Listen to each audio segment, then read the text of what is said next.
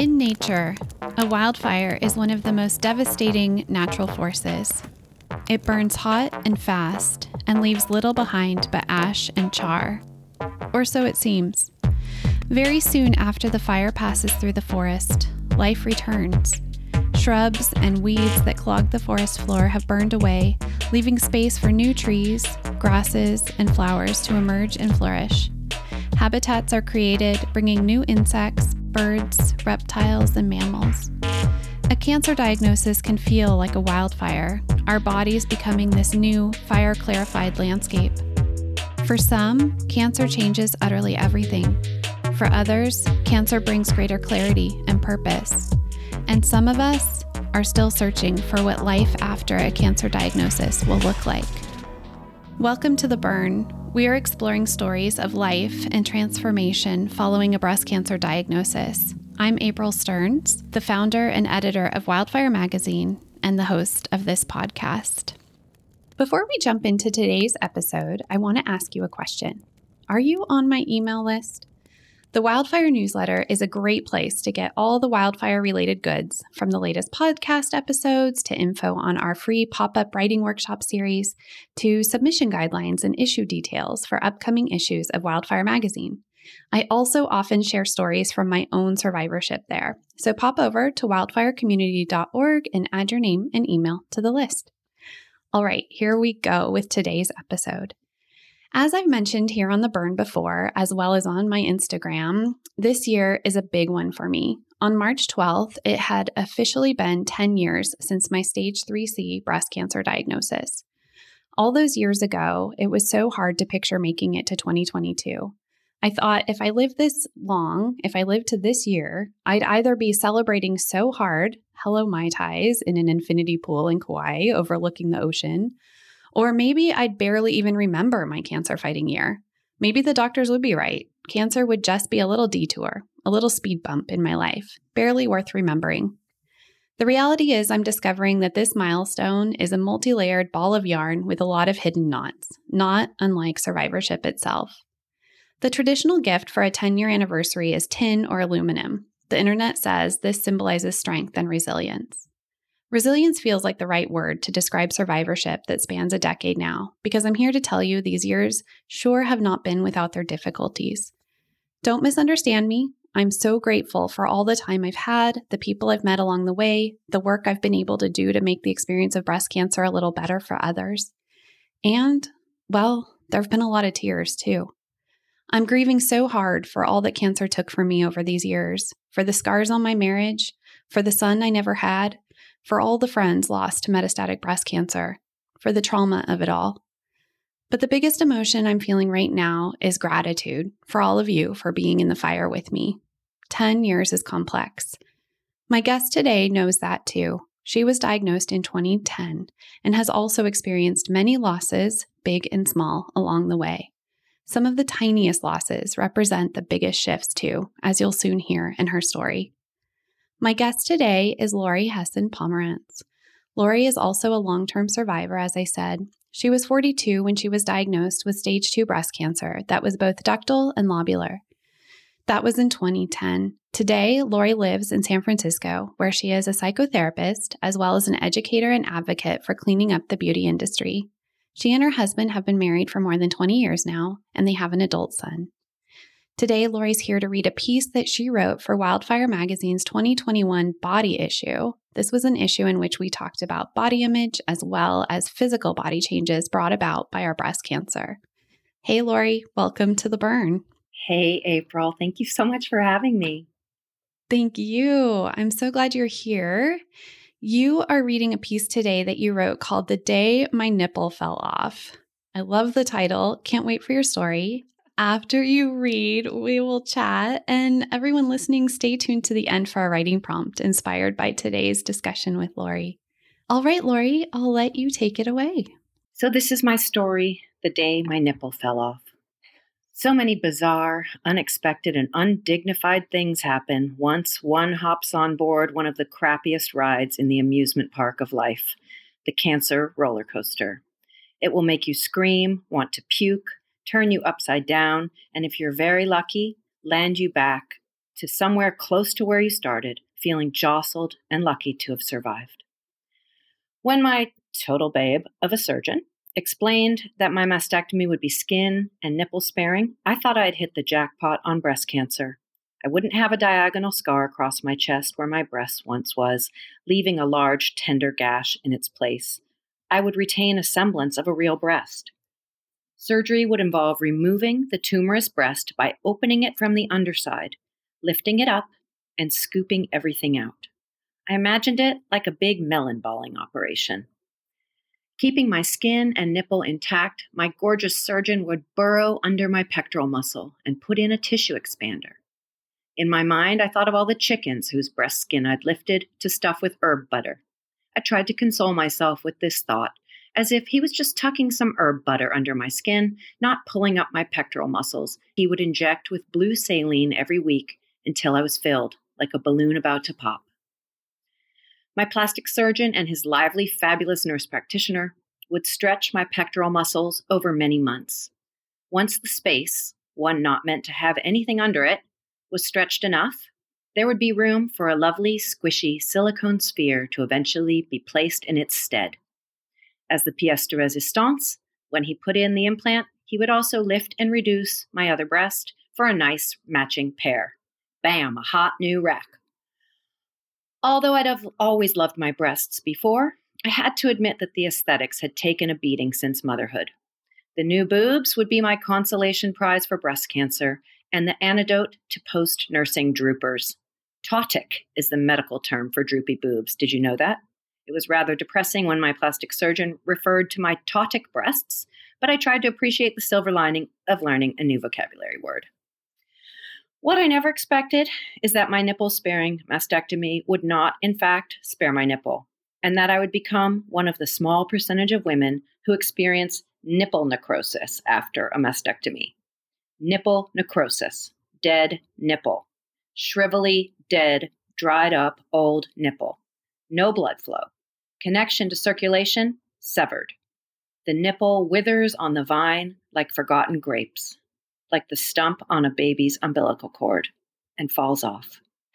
After my surgery, my nipple was swaddled in gauze and balms to help it heal. It was normal that it looked traumatized. I had just had a mastectomy after all.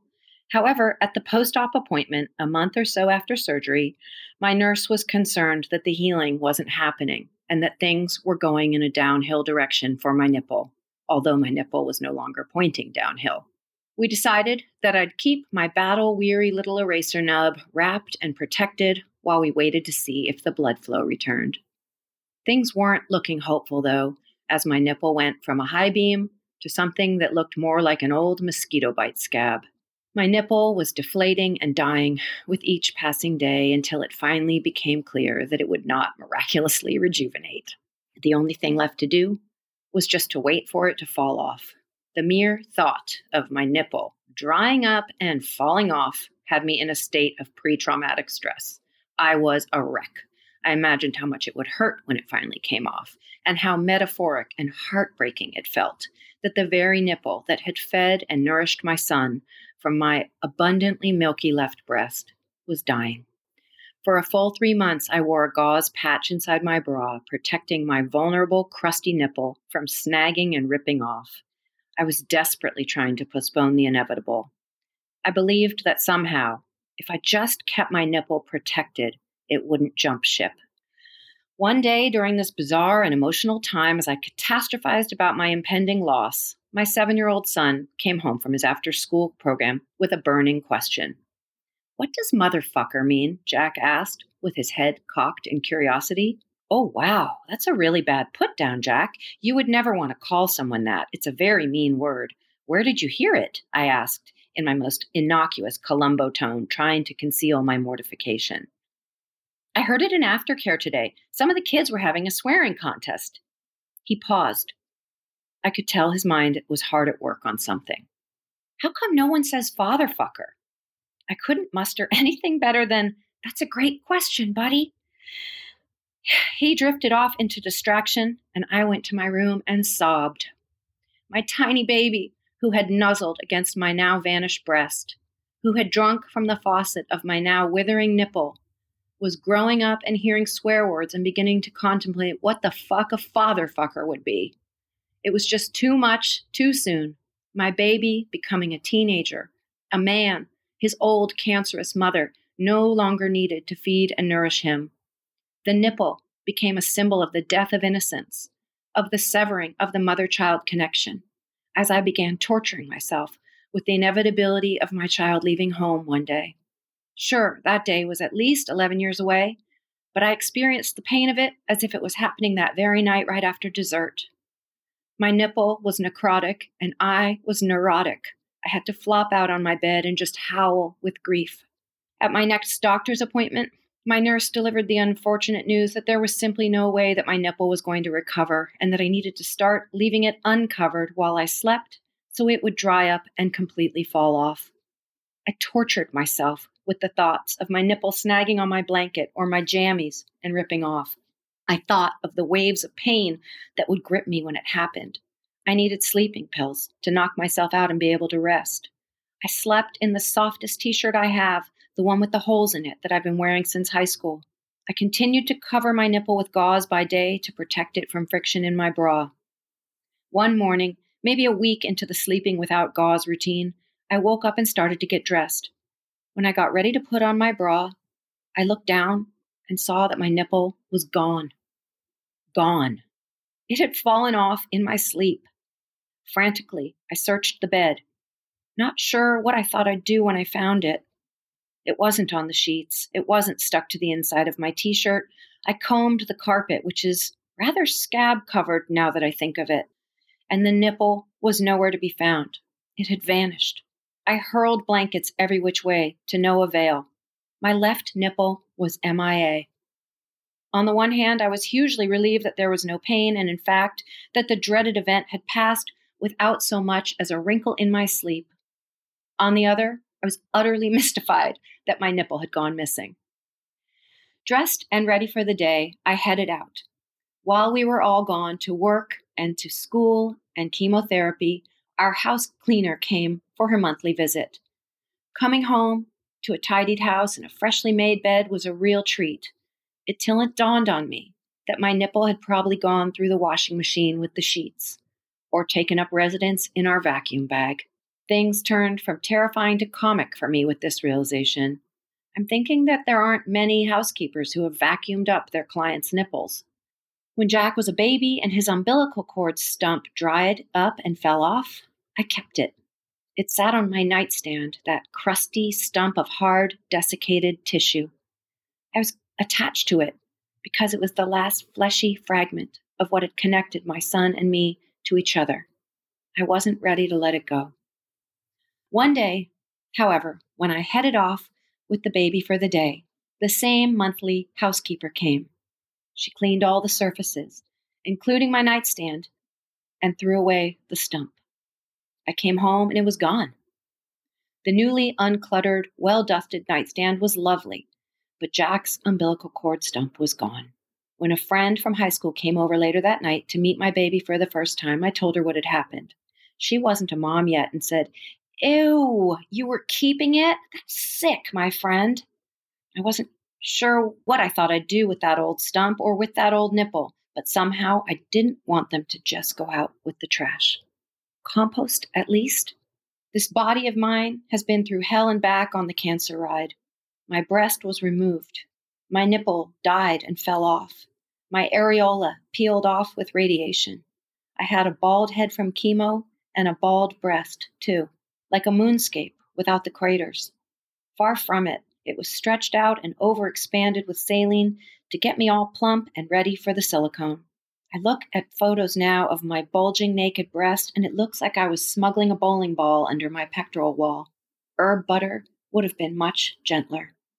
Though today, as a vegan, even that seems terribly problematic.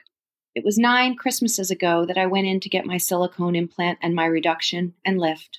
All I wanted for Christmas were my 2 front teats. It was not to be, however. A series of complications, infections, and the lingering trauma of radiation left me unable to heal. After 3 hospitalizations and 18 days spent as an inpatient, the breast implant had to come out. Now, rather than a smooth moonscape full of saline, I have what looks more like the site of a bomb blast. A deep crater remains, where my breast once was, where my implant once filled in as a proxy.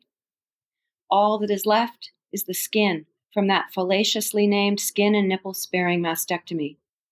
That spared skin now adheres to my chest wall in a wrinkly mess that looks like an elephant's ankle, in a deep concavity that used to be my beautiful breast. It's ironic that as I look back, I would have much preferred the thing I once feared most, having no breast and a neat, clean diagonal scar, to what I am left with now. Laurie, thank you so much for that. That was beautiful and humorous and everything in between. Thank you. So we are going to take a quick break here and let Laurie catch her breath and hear a testimonial. And when we come back, we will chat. Hi, my name is Anna Krollman, and I was diagnosed with breast cancer at age 27. I was a newlywed, ready to start my life, and here came the big C. Now, it was a few years into dealing with my treatment and survivorship that I met April and learned about the Wildfire magazine.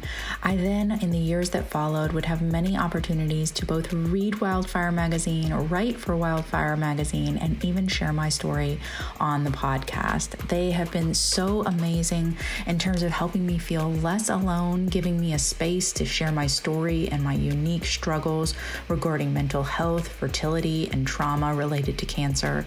And I'm just so grateful for the community that Wildfire has created for myself and all the women that will come beyond me. All right. Thank you so much for the love, Anna. Welcome back, everyone. And Laurie, thank you so much again for your powerful writing. Thank you, April. Thank you for being here.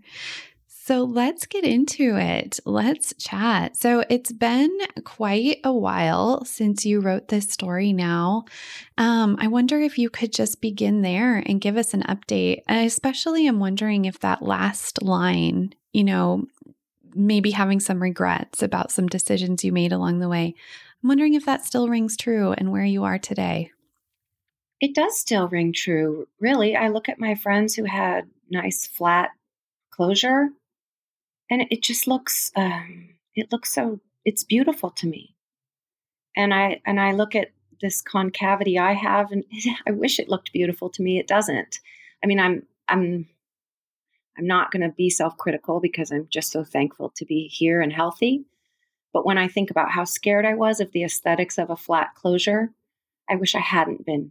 I wish I hadn't been scared. And now when I meet women who are wondering about whether to go through reconstruction, I really share my experience that reconstruction is no cakewalk and the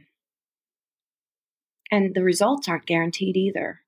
And so for me, it was, you know, spending 18 days in the hospital away from my 7-year-old wasn't worth it to try and save that implant. I would have much rather been home. And, you know, when you go through something like this, I think, of course, we all care about our body image and our self-image and our sense of beauty. But I think I was more afraid than I needed to be. I wish I could have just embraced my new body as it was, rather than trying to manipulate it in some way that didn't even end up working out. And that caused a lot of pain and suffering and time away from family. So, you know, I have a prosthesis that I wear in my bra now. It's just fine. I just really, it's like the least of my concerns. I'm just so thankful to be here. I just really don't even care anymore. Mm-hmm. Yeah, I love that perspective. And as you were talking, I was just thinking about all these little losses, all these. Yeah. I mean, I can't think of another way to put it, but the grief of these, I want to kind of say micro losses, but what I'm really thinking is like the sub losses that come up after diagnosis that you didn't even know were on the plate, you know, or on the menu rather. Right. And then there you are, you know, right. The nipple, the right. implant, et cetera, the time. Mm-hmm. Right. So I want to ask you about, you know, you're more than 10 years out, you're 12 years out now. And I just want to talk to you about the legacy of writing. You know, I don't know if you were writing frequently during your experience, or if you've written mostly retrospectively, tell me the role that your stories play now in terms of a time that is 12 years past and still evolving. You know, you're still living your survivorship and you still have stories occurring, but those stories that were so fresh, so raw back then, like how do they sit with you now? Are you glad that you have them? Yeah. Tell me all about that. I love that question. And it's funny because I didn't write anything before I had cancer. And then during my treatment, I found it really exhausting to make and return phone calls. And so I started writing these really kind of detailed emails that I would just send out to all the people I cared about what was happening. And I found that, I mean, some of the experience of going through cancer and treatment is so insane that it's actually funny sometimes. And I developed this very dark sense of humor about some of the ridiculous things that were occurring inside the hospital, outside the hospital, with my body. And so I found that writing these emails it was almost like a form of journaling. And then when our dear friend and dearly departed survivor sister, Erin Hyman, was over one night, and she said, I just want to put our stories in a book. And so we said, all right, let's do this thing. And we ended up pulling together this anthology of young survivor stories. And I took some of my emails and ended up crafting them into stories for that book, and then for the subsequent two anthologies, and then for Wildfire. And so for me, looking at these stories, it does feel like a beautiful legacy, because first of all, you kind of forget so much of the nitty gritty of what you went through. It all feels so massive when you're in it. And then with time, it recedes. And I read these stories and it just takes me right back to where I was and what we were experiencing. And I'm super grateful that it's recorded and that I have that as a touchstone to look back on, as sort of as a reflection point for how far we've come and how much has changed, and just as a testament to resilience and a reminder of how much crap we can handle that we never imagined we could handle. It's empowering, honestly. It feels empowering to have committed these experiences to writing, and to be able to, not only for me to be able to look back on them, to be able to share them with people I care about. And I have people who reach out to me and say, you know, my friend just got diagnosed. I want to send her your stories, or I want to send her the Bay's anthology. I want to send her Wildfire. And it feels so, I feel so grateful to be able to have something from my experience, be able to, I don't know, do something to communicate with people who have this up ahead. I don't know whether it feels helpful or supportive or normalizing or helps people feel more free to express their own experience or to laugh at some of the absolute absurdity. I don't know, but I just hope it makes a difference to somebody. I know it makes a difference for me to read other people's experiences. And I know it makes a difference for me to have gotten my own experiences out of my head and onto the page. Mm-hmm. Oh, I think it makes a tremendous difference for all those reasons. And one of the things I love too is now, you know, through your writing of this story, especially, you have this incredible snapshot of detail around a very emotionally charged time, and you've slowed it down to 2 minutes. You know, we have you crawling around on the floor, right? Looking for this nipple. Yeah. I'm picturing you there, right? And these are the things that after, you know, 5 years, 10 years, 12 years, kind of just get, I don't know, kind of just wrapped up in the overall, like, oh yeah, that time that my nipple fell off. But when we write it, we can really remember all those little sensory details that I think are so, I don't know, it's a gift. You know, Laurie, I think this story is a gift to you and to everyone. Thank you so much. It's true. Putting it to words makes it visceral instead of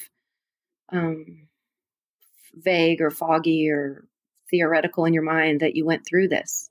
It brings you back to the moment, mm-hmm. brings you back to the sensations, to the visuals. Right. Yeah. And it gives it the weight. Mm-hmm. Right. Yeah, absolutely. Well, I love all of this. So today's writer and guest was Laurie Pomeranz. Her piece was called The Day My Nipple Fell Off from the June-July 2021 issue of Wildfire called Body. We do an annual Body issue each summer. Laurie, where can people find you or learn more about you online and read more of your writing? That's a good question. Jeez. Well, if you look up Bay Area Young Survivors Anthology on Amazon. We have all of our anthologies there, and I have my stories published in all three of those. I'm on Instagram at Laurie Pomme, LauriePommie. Those are probably the best ways to be in touch or to read more of what I've written. If you search for me by name, my writings will come up. Laurie Hessen Pomeranz. There was a piece called How We Wound Up Topless that was published by Salon magazine in 11, I think. Perfect. Well, we will link to as much as we can in the show notes as well, because the world needs your dark humor for sure. So we will spread it around. Thank you.